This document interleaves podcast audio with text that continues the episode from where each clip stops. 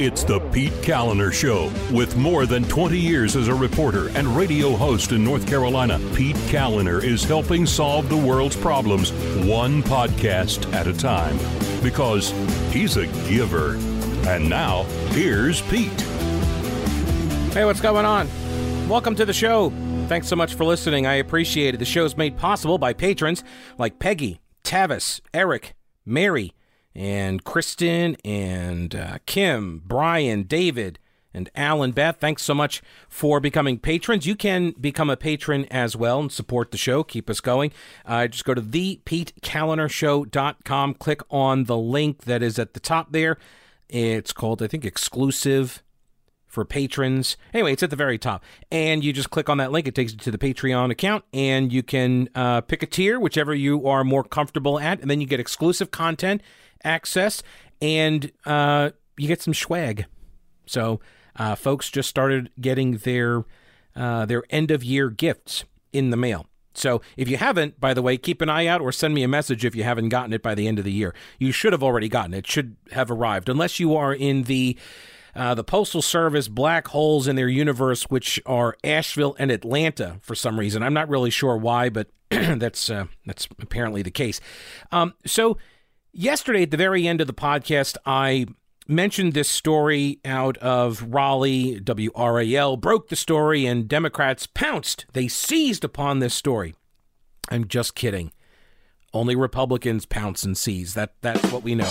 Only Republicans pounce and seize. So uh, the Democrats uh, and media, though, but I repeat myself, they made a big deal about how Senator Phil Berger, the North Carolina State pres- uh, uh Senate President pro tem Phil Berger, uh, that several people with ties to him and his office are now in quarantine because they attended a Christmas party According to spokesman Pat Ryan, Phil Berger hosts a Christmas party every year for current and former staff members. Like I said, I mentioned a little bit of this at the end of the show yesterday. I'm going to go a little bit deeper in, uh, into this story today because it really is, I think, a it's a perfect example of so much that is wrong with the way we interpret and understand the COVID 19 risks and mitigation strategies, but also this reaction that people have to seeing other people do things and uh, it's it's just not it's not healthy.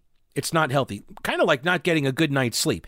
Isn't that's not healthy. You have to have a good night's sleep which means you go to mattress man and you get yourself a fantastic mattress. That's what i did I mean, this was several years ago before they were ever advertising on the on the show, but I love my mattress. And I would tell you that even if they weren't advertising on the show. Christy and I bought our mattress. It's a memory foam, it's a king size mattress. We love it. And it's super soft, comfortable. Uh, the cat loves it, spends like probably 20 hours a day on the mattress. I'm, I'm wondering, like, maybe I should start marketing to, you know, to pet owners. because, sorry, companions of animals right?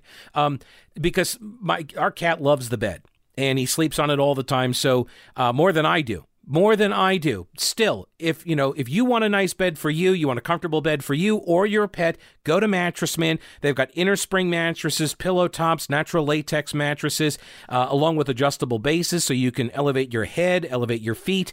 Uh, they have the memory foam, obviously, like we got. They have four stores in Asheville, Arden, and Hendersonville. They ship nationwide.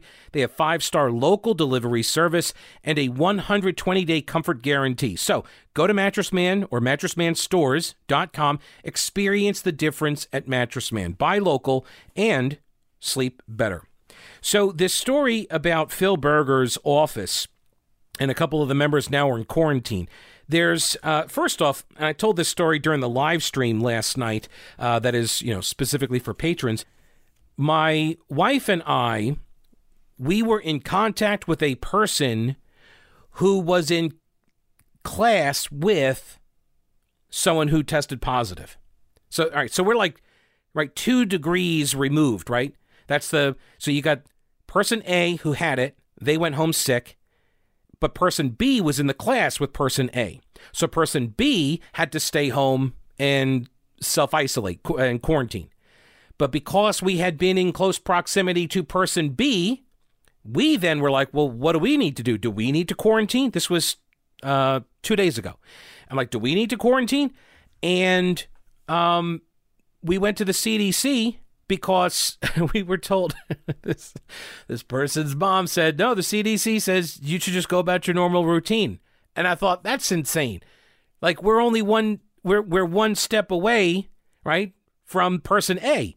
So I need to double check this. And so I did, and she was right. The CDC doesn't even recommend that we had to quarantine. Like that doesn't make a lot of sense. Now, if we had symptoms, then yes. But that's just a good rule of thumb anyway, don't you think? If you've got symptoms, you should probably not be going out and about. So Christy was like, I can't wait for these tests to come back because we were waiting on person B to get a test. And Christy says, I'm going to go get a rapid test. So she goes and gets the rapid test done and uh, she's clear. And so uh, she went to Ashwell uh, Medical Group, by the way. And they uh, they saw her like that day got her the test 10 minutes done it was fantastic and uh, we're in the clear so fantastic now we can go out and hug everybody no i'm kidding but um, that that protocol I suspect a lot of people are like me and they're unaware of that protocol. So, what do you do when someone who is the person A, you know, is in contact with B and you're in contact with B later? Well, you got to wait for B to quarantine and get a test. Meanwhile, what do you do? CDC says, don't change anything, just do what you're normally doing. I don't think that's a very responsible thing to do, but that's just me. So now this goes to the this um, this event, this Christmas party, and I guess it was a Christmas party. No, I wasn't there. It's very hurtful. I wasn't invited. I don't know why. Actually, I do. I do know why. Aside from the fact that I don't live in Raleigh, and I don't really know Phil Berger or like the staff, and also, by the way, I've never worked for Phil Berger, so that's those are kind of the, the those are the keys to entry, and so. Uh, this so the senator every year does a Christmas party for current and former staff members. This year, the senator hosted a smaller celebration with some current staff and guests at a Raleigh restaurant. At a Raleigh restaurant, right. So, okay, so you're at a restaurant. Now, were you all at one table? Does that matter? I seem to recall there being some sciency data and facts that indicated that once you sit down at the restaurant table, that COVID no longer can affect you. Right? COVID apparently floats around at like the five foot and above level, and so when you sit down, right, you're you're now underneath the COVID cloud. I think that's the only thing I can assume because they told us that if I get up and I got to walk to the bathroom, I got to wear the mask, even though I'm creating airflow when I walk which you'd think would disperse some of the the lung juice that's suspended in the air with the COVID, you know, that COVID cloud. You would think if I'm walking through, then that would kind of uh, push air around and would be kind of beneficial. But no, apparently that's where the cloud is. It's up above the five foot level. And so if you are seated and you're below five feet, then that would mean you don't have to really worry about it. I don't make these rules, people. I don't make up the science. Okay. So they're all sitting, I guess, at the same table. Let's assume they're at the same table because otherwise, what? They could be at, at different tables and all spaced out. I don't know.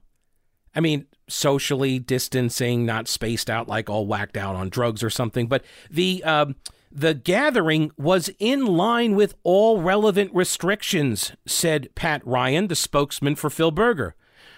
Okay, so if that's the case, then this, the social distancing and the mask wearing and the seated at the tables and all that seems like they were following the rules, including, he says, the capacity limits inside restaurants, current pandemic restrictions, WRAL reports, limit indoor gatherings to 10 people, but restaurants are allowed to seat up to 50% of their indoor capacity.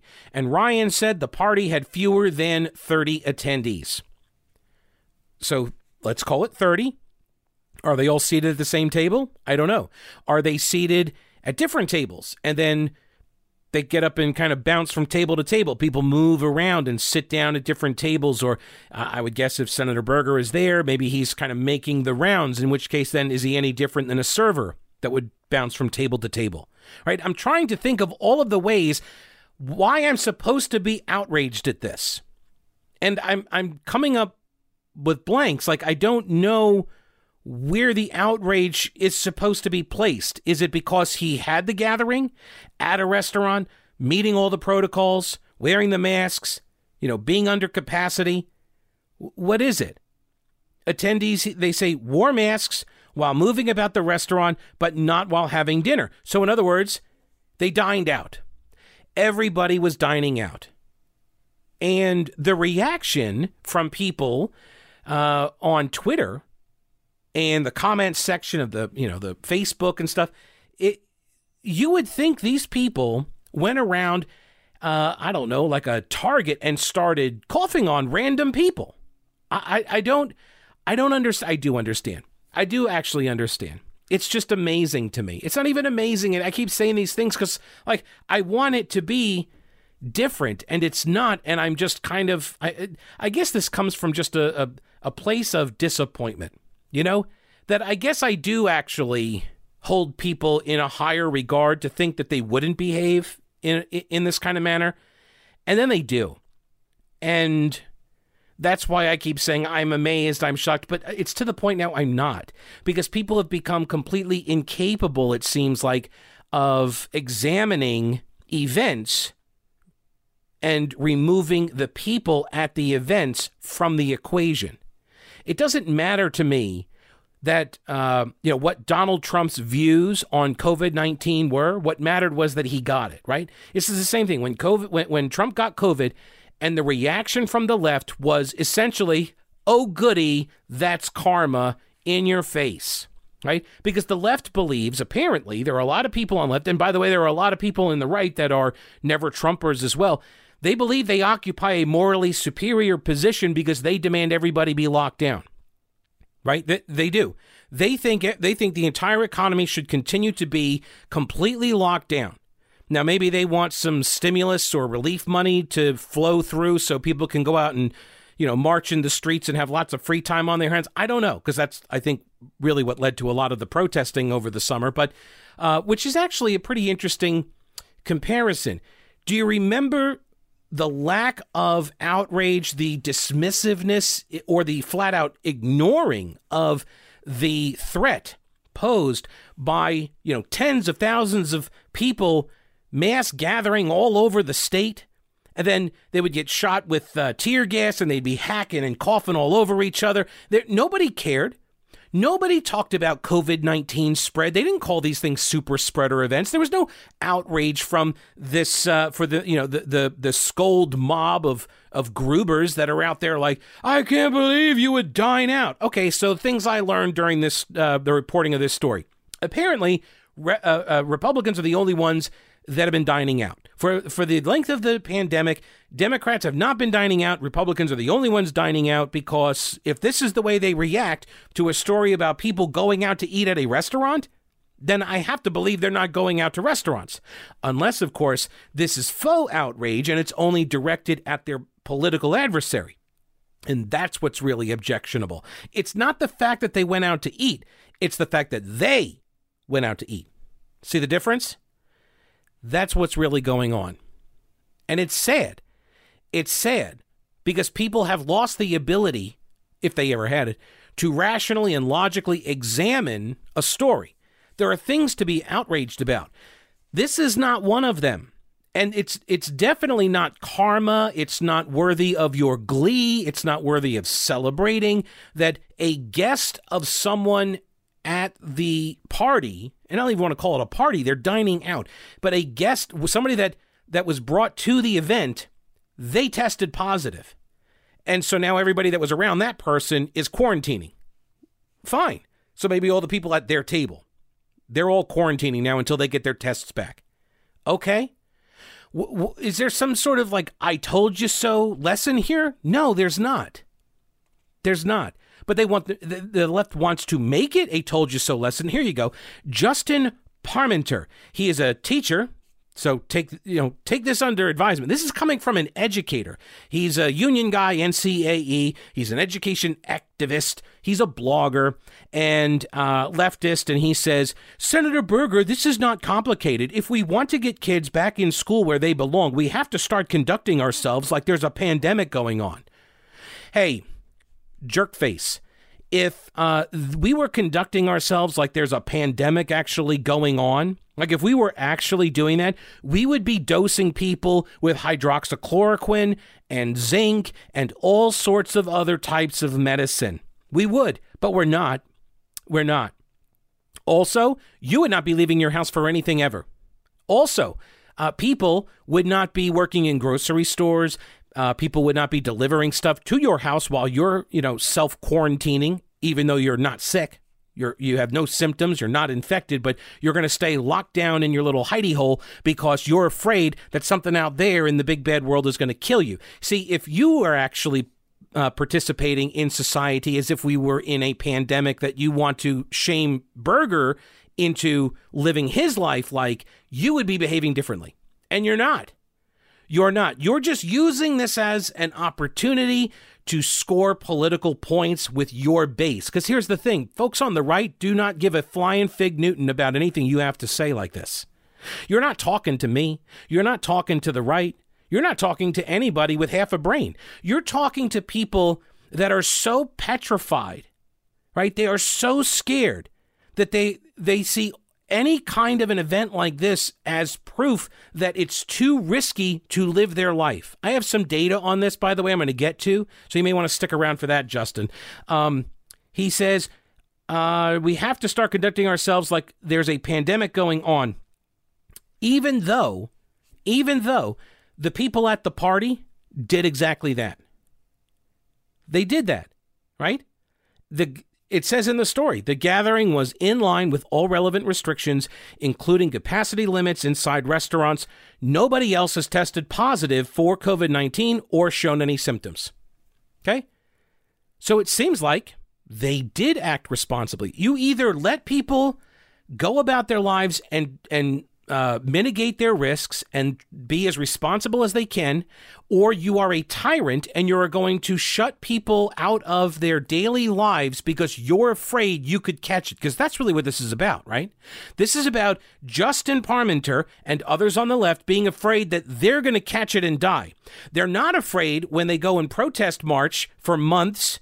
Tens of thousands of people in the street, hacking and coughing all over each other. See, they're not afraid at that because as one person told me, another lefty told me that uh, you know sometimes you know civil rights is worth risking our lives for. See, but there's the key, guy: is you're not risking your life, you're risking everybody else's life. They, this is the explicit argument that the left makes against people like Berger. That Berger and his uh, friends and staffers that attended this uh, this restaurant event that they are jeopardizing other people's lives. They're going to lead to the deaths of other people because they acted irresponsibly. However, when tens of thousands of people pack the streets, right, they're not responsible for anybody else's deaths. See? You see how that works? People see it's I'm not the only one that sees this by the way. And if you wonder why nobody believes you that things are so bad, oh my god, this is why. This is why. You know, I'm not denying that it's a contagious virus and that uh, if you are old and you got comorbidities, you catch it, you could very well die from it. Absolutely. I don't I'm not downplaying the risks and I'm not downplaying the danger of uh, of death if you get it. But when you guys behave like this, you give other people who may already be predisposed to not believing in the pandemic, you give them an escape hatch. You give them an easy way to say, You're a liar. I'm not listening to you because of stuff like this. Now, maybe you don't care. Maybe you're okay with that person catching it and dying too. I don't know. I'm not going to ascribe nefarious motives to you like you've done to everybody else. This is where we are. It's a sad state of affairs, but this is where we are. Notice the volume of virus shaming noticeably higher with this story than when tens of thousands of people crowded the streets for months. And the same people that are chastising the GOP today over 30 people at a restaurant, they ignored or dismissed any concern over the mass demonstrations. Any concern whatsoever. I I literally had somebody tell me that dining out equals denying science. I don't even know what to do with that kind of idiocy. Now, the person also said, and I'm not trying to, I'm not naming, I'm not trying to beat up on the guy, but uh, he also said on Twitter that uh, he had gotten a, he had gotten death threats from people from right wingers because of that tweet he sent to me. And I said, "Well, tell me who they are. I want to know who they are, so I'm not following them, and they're not following me. I want to report them. I want to block them because I don't have any tolerance for that. As being the as being a target of that kind of um, rhetoric, I don't support that. So tell me who they are. The guy has yet to respond, and I'm starting to get the idea, just an inkling, that he may have lied about it. that maybe he didn't actually get any death threats about it. Maybe he did, and I'll be happy to correct the record if he did. But I'd like to know who did it. I'd also like to know who your real estate agent is if you're buying or selling a house, because if it's not Rowena Patton, what are you doing? Rowena Patton and her all star powerhouse team. They outsell 99% of the realtors in the entire state. They are the official Homes for Heroes agents in Asheville. Uh, this is a national program that gives buyers and sellers 25% back from the realtor commissions. Uh, this goes to police officers, firefighters, healthcare professionals, educators, and members of the military. So, veterans, active duty, and retirees. She's given back about $800,000 so far to local folks in those professions. So I don't know why you would use any other real estate agent. Call the only agent that I did that I called uh, when we were looking to buy our house, Rowena Patton. 333 4483. That's 333 4483. MountainHomeHunt.com is the website. And start packing. So then there's this story. Ironically enough, the very same day that all of the Phil Berger uh, uh, outrage begins. From Fox News, headline Reporter tests positive for coronavirus after covering Biden in Georgia. so we're supposed to blame Biden for this, I believe. I think that's how that works. And the news organization and the reporter, right? Isn't that how that's supposed to work now? I'm trying to just get a consistent standard here, folks. A member of the press who traveled with President elect Joe Biden on Tuesday tested positive for the coronavirus on Wednesday, according to Biden's transition team. Out of an abundance of caution, a member of the transition's communication staff will quarantine, um, according to the transition or according to the uh, the Biden office uh, statement, press members who were also in close contact with the individual who tested positive are being kept off duty until after the window for somebody becoming infectious has passed. So they're quarantining. That's what they're saying there. They're going to quarantine until they know that these people are not uh, at risk. Dr. Anthony Fauci, the director of the National Institute of Allergy and Infectious Diseases, this week said that Biden and Vice President elect Kamala Harris should receive the recently approved coronavirus vaccine quickly for security reasons. This is pretty good. I saw uh, Mike Pence, Vice President Pence. He got the he got the shot, and I, I am curious. Like, why hasn't Biden and, and Harris gotten it yet? Especially Biden. Like, he's he's like a million years old. He he's definitely in one of the more vulnerable groups, right? When you look at the age groups of who who dies from it, he's in it. So is Trump too, but Trump already had it, right? Trump had COVID for like three minutes, and uh, and then he beat it. So I, I, guess he's immune to it now. I don't know. For a little while, maybe. I don't know. Because um, look, and I don't even think the scientists know at this point. I see conflicting stuff about this all the time. It could uh, that the vaccine may only give you immunity for two months. I've seen if you get it, uh, then you're good for months. Uh, others are for years, and then others is like no, it doesn't give you any immunity. So I don't know. I don't know. We want them infected. Trump appointee demanded herd immunity strategy, emails reveal. Right, that's the headline at Politico. And you that I, I play the soundbite because this is the meaning. This is the oh my gosh, I can't believe it. Trump is terrible and everybody around him is terrible. We want them infected. Who is he talking about? Who is this person? A Trump appointee demanded herd immunity strategy. So, a couple things. This is in July, early, so July 4th. This is an email from a fellow by the name of Paul Alexander, who was a science advisor and in the Health and Human Services, or yeah, in in, in DHHS, and uh, this they were debating strategy, and this guy Alexander was a proponent of herd immunity, which, by the way, uh, that's what we're all working towards right now with the vaccines.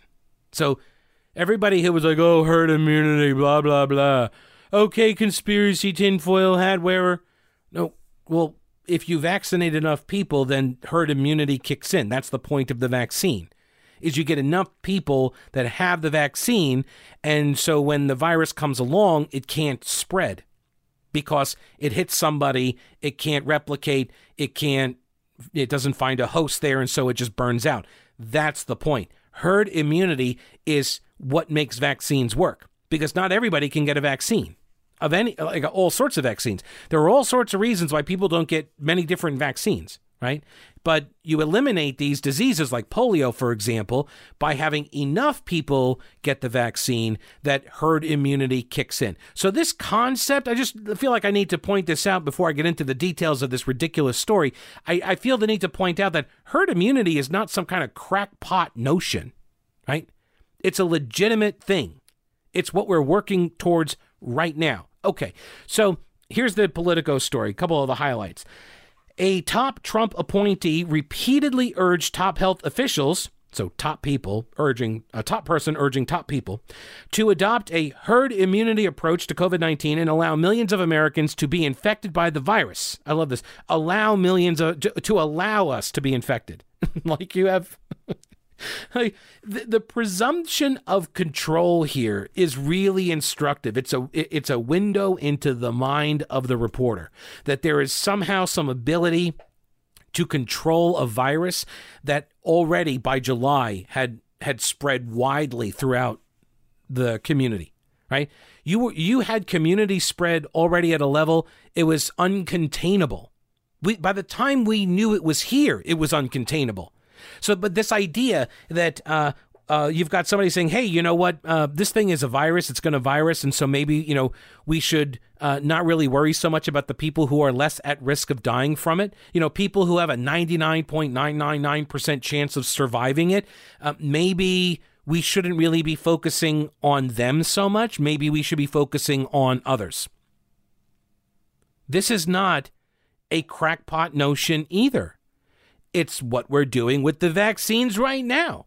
But apparently, if you have an email from July 4th of a Trump advisor saying we shouldn't worry so much about college kids you know, and uh, and students because they're at very low risk. We should worry about protecting the vulnerable. This is somehow outrageous. I, I'm not sure why. Now, I am sure that if you're trying to get a job done right and you don't have the right tool for it, uh, it makes everything much more difficult. I have been there. I renovated a house uh, probably about uh, 15 years ago and I had like no tools. I would have loved to have known about general equipment rental when I was in Charlotte. Slight problem, they're not in Charlotte. Uh, but that's where my house was, and so I could not use them. If I was doing that now, here in the Asheville area, I would be using general equipment rental for all of the tool needs. I cut all of the crown molding in my house with a handsaw because I did not have I didn't have a saw to make the cuts, you know, like a miter box. I couldn't do it.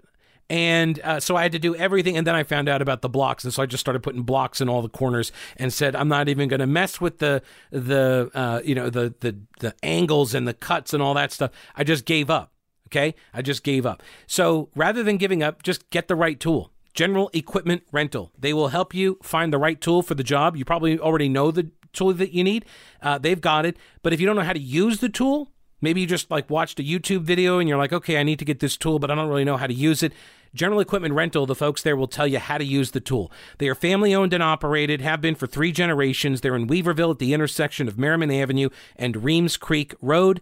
Go to General Equipment Rental generalrents.com. You can score a 10% discount on your first rental. Uh, also, 10% off the Husqvarna auto mower. These are for sale uh, while supplies last. This thing just mows the yard without you doing anything. So it's like a, it literally is an auto mower.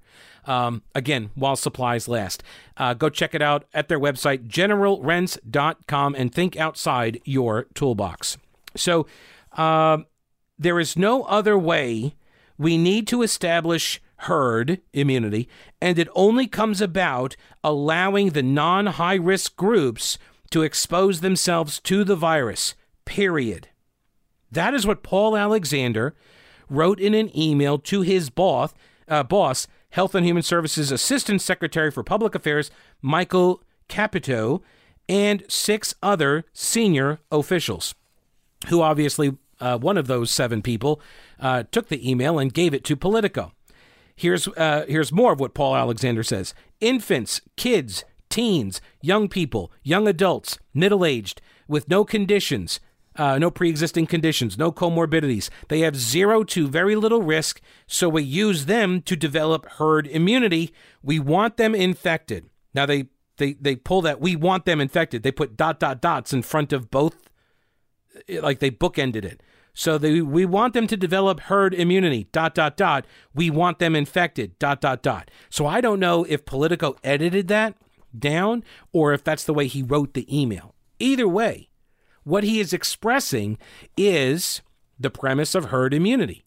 Why do you think people in the age groups that he just listed, why do you think they're not first in line to get the vaccines? Because they're not. Why aren't they? Well, they're at the lowest risk. Do you want them to die? No. I just know they're at the lowest risk of catching it and dying from it. Now, if you have comorbidities, then, you know, your risks go up. If you are older, your risks go up. But at their ages and at their levels of health, no, they're not at risk. So you don't get first in line for the vaccines. You have to wait for other people who have greater risk. Again, this is not a crackpot notion, folks. But the way Politico is reporting this, we're supposed to be outraged. Because again, just like with the Phil Berger story at the restaurants, right? You work off the premise of if it's a Republican, they're trying to kill people and they're spreading it and they're they're callous, they have no heart, they they just want people to die all over the place. That's the premise. Whereas if it's a Democrat, then it's like, you know, oh, tough choices. We're faced with these really tough choices.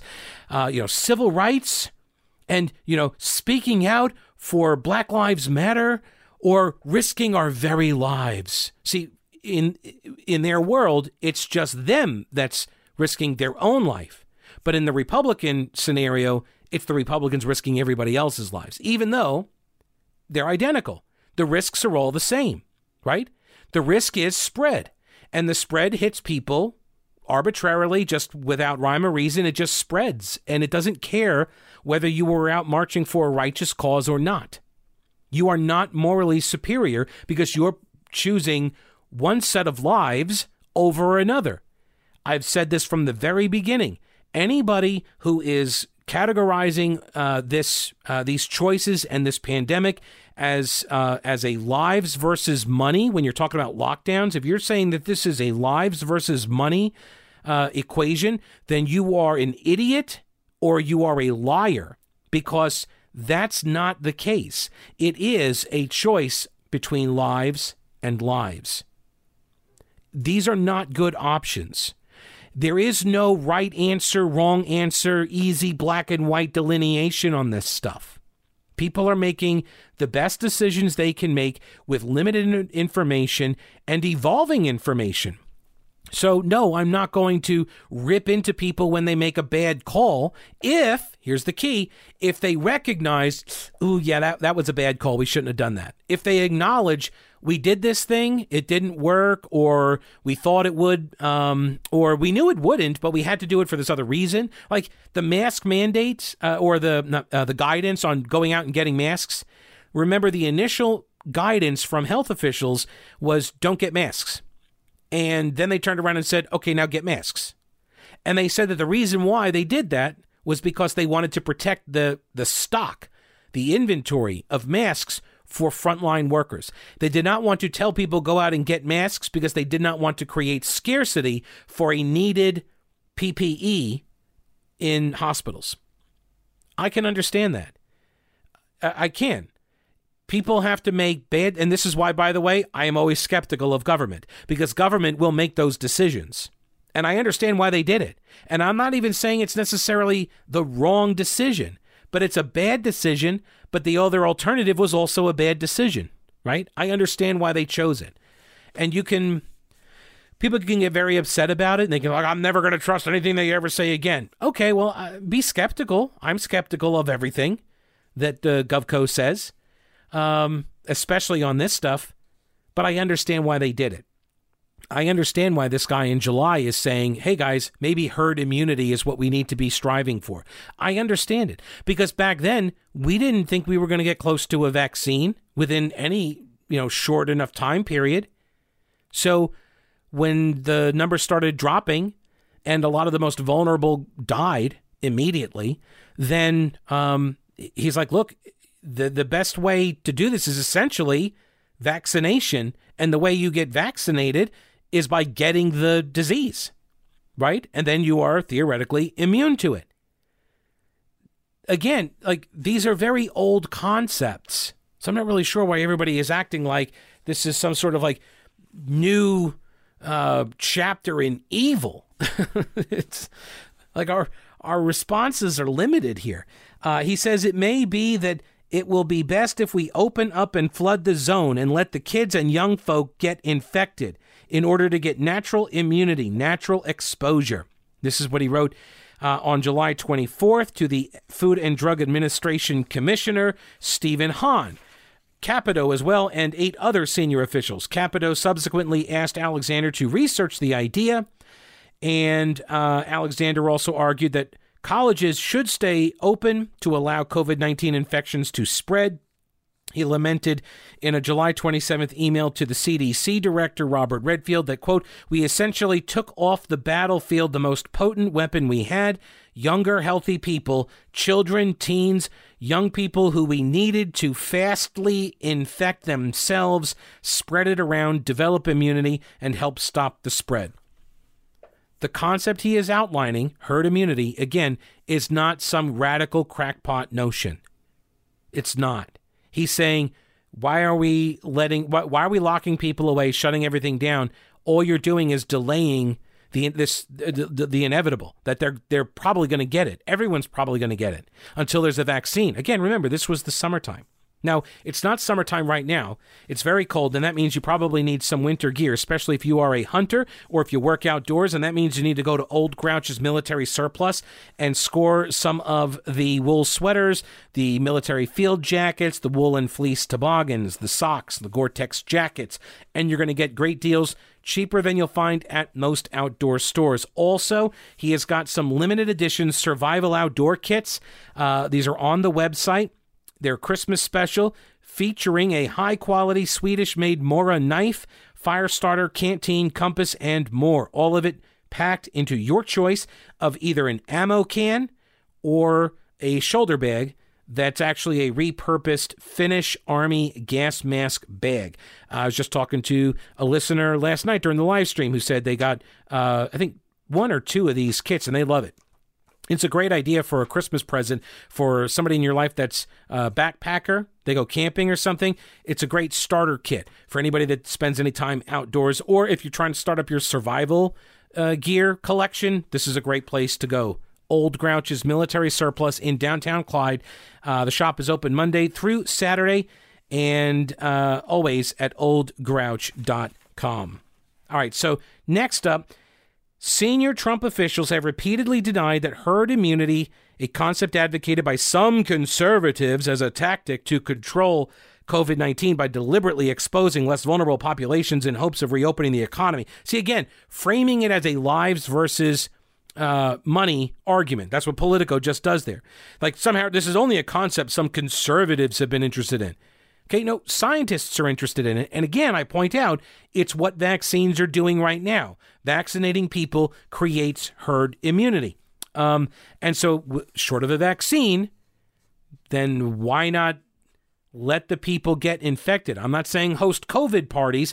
I'm saying let people go about their daily lives, and those who are least at risk should have the least restrictions. Um, herd immunity, this is what the White House said. Um, Herd immunity is not the strategy of the U.S. government with regard to coronavirus. This is what was said by the HHS Secretary Alex Azar during a hearing before the House Coronavirus Subcommittee on October 2nd. And this story confirms it. This is what's missing. This story confirms that this was not their strategy. Here you got a guy named Alexander, and he's like, we should do herd immunity. We should do herd immunity. Did we? No. Therefore, this wasn't the strategy employed.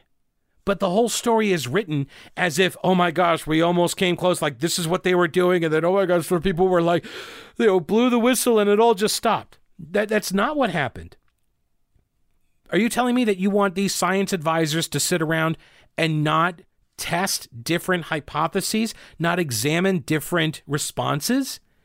This idea that you guys know what's best and what's best is what you decide to do. Like, that's not true. It's not helpful. It's actually kind of dangerous. It's hubris. It's arrogance. You got a guy here who's saying, "Hey, we should look at this other way to uh, uh, to respond," and because you disagree, you think for some reason that he's trying to kill people. I got news for you, folks. The virus is what's killing people.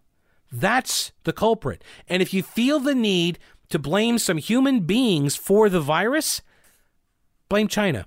It's very simple. You just blame China because they so deserve it. They deserve it. All right, let me go back to this. Uh, Alexander also appeared to acknowledge that the White House's own push to let states wind down their COVID 19 restrictions was leading to a spike in cases. Really? It's amazing. You don't say. So when you relax the restrictions, there's going to be an uptick in the case counts. Huh. And by acknowledging that this is somehow nefarious, that this is proof of evil intent? Quote, there is a rise in cases due to testing and also simultaneously due to the relaxing of restrictions and less social distancing, Alexander wrote in a July 24th email. We always knew as you relax and open up, cases will rise. Hey guys, this is not controversial. Does the author think that this is controversial? Like, did did does the author, does the reporter of this story, Tyler Olson, or no, sorry, not Tyler Olson. This is um, Dan Diamond at Politico. Does Dan Diamond think that we beat the virus over the summer? I, am unclear as to what the point here is. Now, where do we get all of this? This came from email, emails were obtained by the House Oversight Committee's select subcommittee on coronavirus. So these are Democratic congressmen who are using their committees, or this committee, I should say, to try to take out political adversaries. That's that's what this is. That's the motivation of this story. Now you don't see that anywhere written in the story, but that's the motivation. That's where this is coming from. I mean, they'll say that, oh, you know, we're just trying to get to the bottom of this and public health experts have decried calls to deliberately infect younger, healthier Americans with COVID 19. Okay, wait a minute. Who is trying to deliberately infect people with COVID? Nobody. Alexander is not advocating the deliberate infection of people. He's saying let it happen as it normally would. Let them go about their lives, and if they get sick, the chances are 99.999% of the times it's going to be very mild. They won't even have symptoms. They will uh, recover, and that's it. They won't even know they had it. Like, and then they'll be immune, and then they can help uh, with herd immunity. They can short circuit the virus from spreading afterwards. Okay. Like nobody's saying go out and infect people. I mean, we're talking about like George Washington infecting all of the troops at Valley Forge with smallpox. That's not what happened here. Is that what this guy is advocating? But Representative Jim Clyburn, Democrat from South Carolina, who chairs this subcommittee, said that the documents, quote, show a pernicious pattern of political interference by administration officials. What's the interference? You got guys saying, hey, I think this is the way that we should approach this, and other guys saying, I think we should not approach it that way, we should approach it this other way. How is that interference? Wouldn't that be doing the very thing that you were supposed to be doing as the science advisor?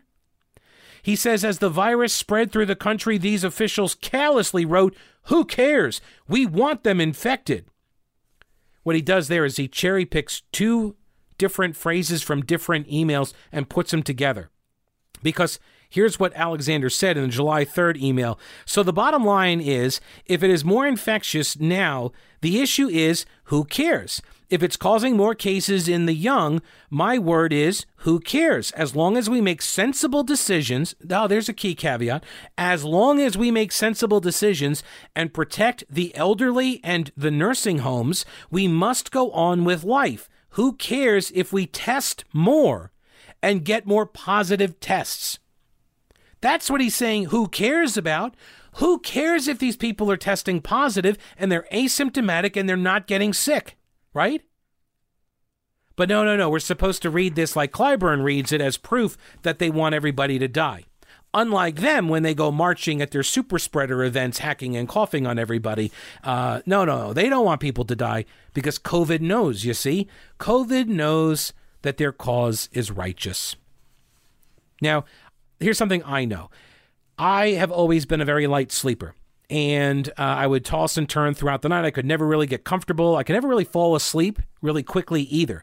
Um, however, and just that was my whole life. No, no matter where I was, it's not like it was any better or worse in different, uh, like at a hotel or something. It was just always, that's just always how I slept.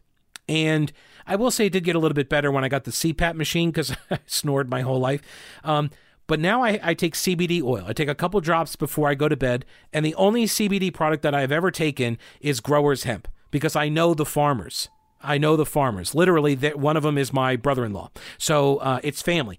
And uh, these are uh, local farmers, North Carolina farmers, and they said, you know what? How about we create the entire process from the seed all the way to the shelf? And that means you get a better quality product at a lower price. Growershemp.com is the website. Get the full spectrum hemp extract, add it to your daily routine.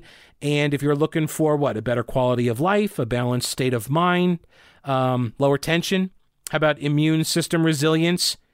Check out Growers Hemp. As with all CBD products, here is the official disclaimer GovCo requires. These statements have not been evaluated by the Food and Drug Administration, and the efficacy of these products has not been confirmed by FDA approved research. These products are not intended to diagnose, treat, cure, or prevent any disease, and nothing I have said is meant as a substitute for or alternative to information from your healthcare provider. So please consult your healthcare professional about potential interactions or other possible complications before using any product. Go to growershemp.com, growershemp.com, and use my name, Pete, for 20% off. Use the promo code Pete at checkout for 20% off from North Carolina farmers to your home. Growershemp.com. Growers Hemp. It's about the hemp and not the hype. Next up is a story here from the New York Times from earlier this month. Headline The Elderly versus Essential Workers Who Should Get the Coronavirus Vaccine First? With the coronavirus pandemic surging and initial vaccine supplies limited, the U.S. faces a hard choice. Should the country's immunization program focus in the early months on the elderly? and people with serious medical conditions who are dying of the virus at the highest rates or focus on essential workers, an expansive category encompassing Americans who have borne the greatest risk of infection. So, healthcare workers and um, residents of long term care facilities, right, they're the ones that are getting it first. Okay. The, the next question is who else after that? It's a question increasingly guided by concerns over the inequities laid bare by the pandemic. They've, the first quote here is from Reverend William Barber of North Carolina, Moral Monday guy. He says, It's damnable that we are even being placed in this position, that we have to make these choices. Okay. Um, but he says if we have to make the choice, we cannot once again leave poor and low wealth essential workers to be last. So this is interesting because you know how many people fall into the essential worker category?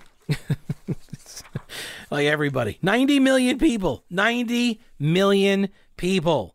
So basically everybody everybody can't be the top priority. When you're making a list of priorities, everybody can't be the top priority. Then there's really no priority then, right? So I went through this New York Times article, and it's it's kind of actually disturbing. It's very disturbing um, because if you ever thought uh, that uh, you know, single payer healthcare systems would not lead to death panels, this is a really clear indication that, yes, in fact, they do. Uh, they've got quotes in here from the people on the ACIP. The ACIP is the Advisory Committee on Immunization Practices. This is the committee within the CDC. These are the medical experts that uh, sat down and created the the priority list of who's going to get the shots first.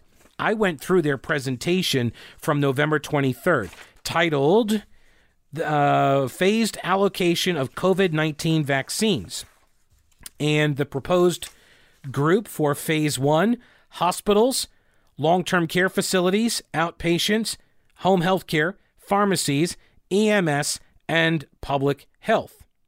Okay, so those are the healthcare personnel. Next up, you've got essential workers. 87 there's about 21 million healthcare personnel. 87 million essential workers. Food and agriculture, food service, transportation, education, energy, police, firefighters, manufacturing, IT and communication, and wastewater and uh, water. Then, adults with high risk medical conditions. There are over 100 million. Now, there are overlaps here, okay? So you got people who are going to be in both, right? There's overlapping categories. But people with like obesity, severe obesity, diabetes, COP, uh, heart disease, uh, chronic kidney uh, problems, cancer, smoking, solid organ transplant, sickle cell disease. Next, uh, fourth category, adults over the age of 65. There are 53 million of those people. Uh, community dwelling, congregate, skilled nursing facilities, assisted living facilities, residential care communities, and HUD senior housing. Okay, so these were the groups, and then they uh, they kind of break down they, that all of these decisions were all guided by science, implementation, and ethics. These are the three categories, and under the ethics category, the HCP group is inclusive of all job types in healthcare and is racially and ethnically diverse. That's the first warning signal that this might just not be all about the science. Because when you look at the highest incidence of who gets it, it's obviously, um, well, who gets it is young adults. But who dies from it is the old people. That's what their the death rate per 100,000 population in ages 18 to 24 is 1.3. So one one person out of 100,000 catches it and dies from it. 1.3. So think of like it's one and a half Bank of America stadiums. Okay, that's the size of the population you're talking about. 100,000 people, and one of them will catch it and die from it. However, almost 4,000 of them will catch it. So 4,000 catch it, one will die from it in a population of 100,000. You go to their uh, their chart, maximize benefits and min- minimize harms, promote justice, and mitigate health inequities. These are their guiding principles, folks. And then you got quotes here. Um, do, do, ultimately, the decision will be up to governors, by the way. Just keep that in mind. Uh, here is a quote from to, to Marc Lipsitch, an infectious disease epidemiologist at Harvard's T.H. Chan School of Public Health. Teachers have middle class salaries and are very often white, and they have college degrees. So they shouldn't be getting it first. I mean, just the encapsulation of the rotting racism at the heart of this analysis. Francine D. Blau, a labor economist at Cornell, says that if supplies are short, frontline workers should be emphasized. Quote, there are a subset of essential workers who, given the nature of their jobs, must provide their labor in person, and prioritizing them makes sense given the heightened risk that they face. Okay, next up, Harald Schmidt, an expert in ethics and health policy at University of Pennsylvania says older populations are whiter. Those who already had more of them, we can start to level the playing field a bit by not treating the white folks. Interesting take. That's a wrap for this episode. I appreciate you listening. Thanks so much, and we'll talk with you later. Don't break anything while I'm gone.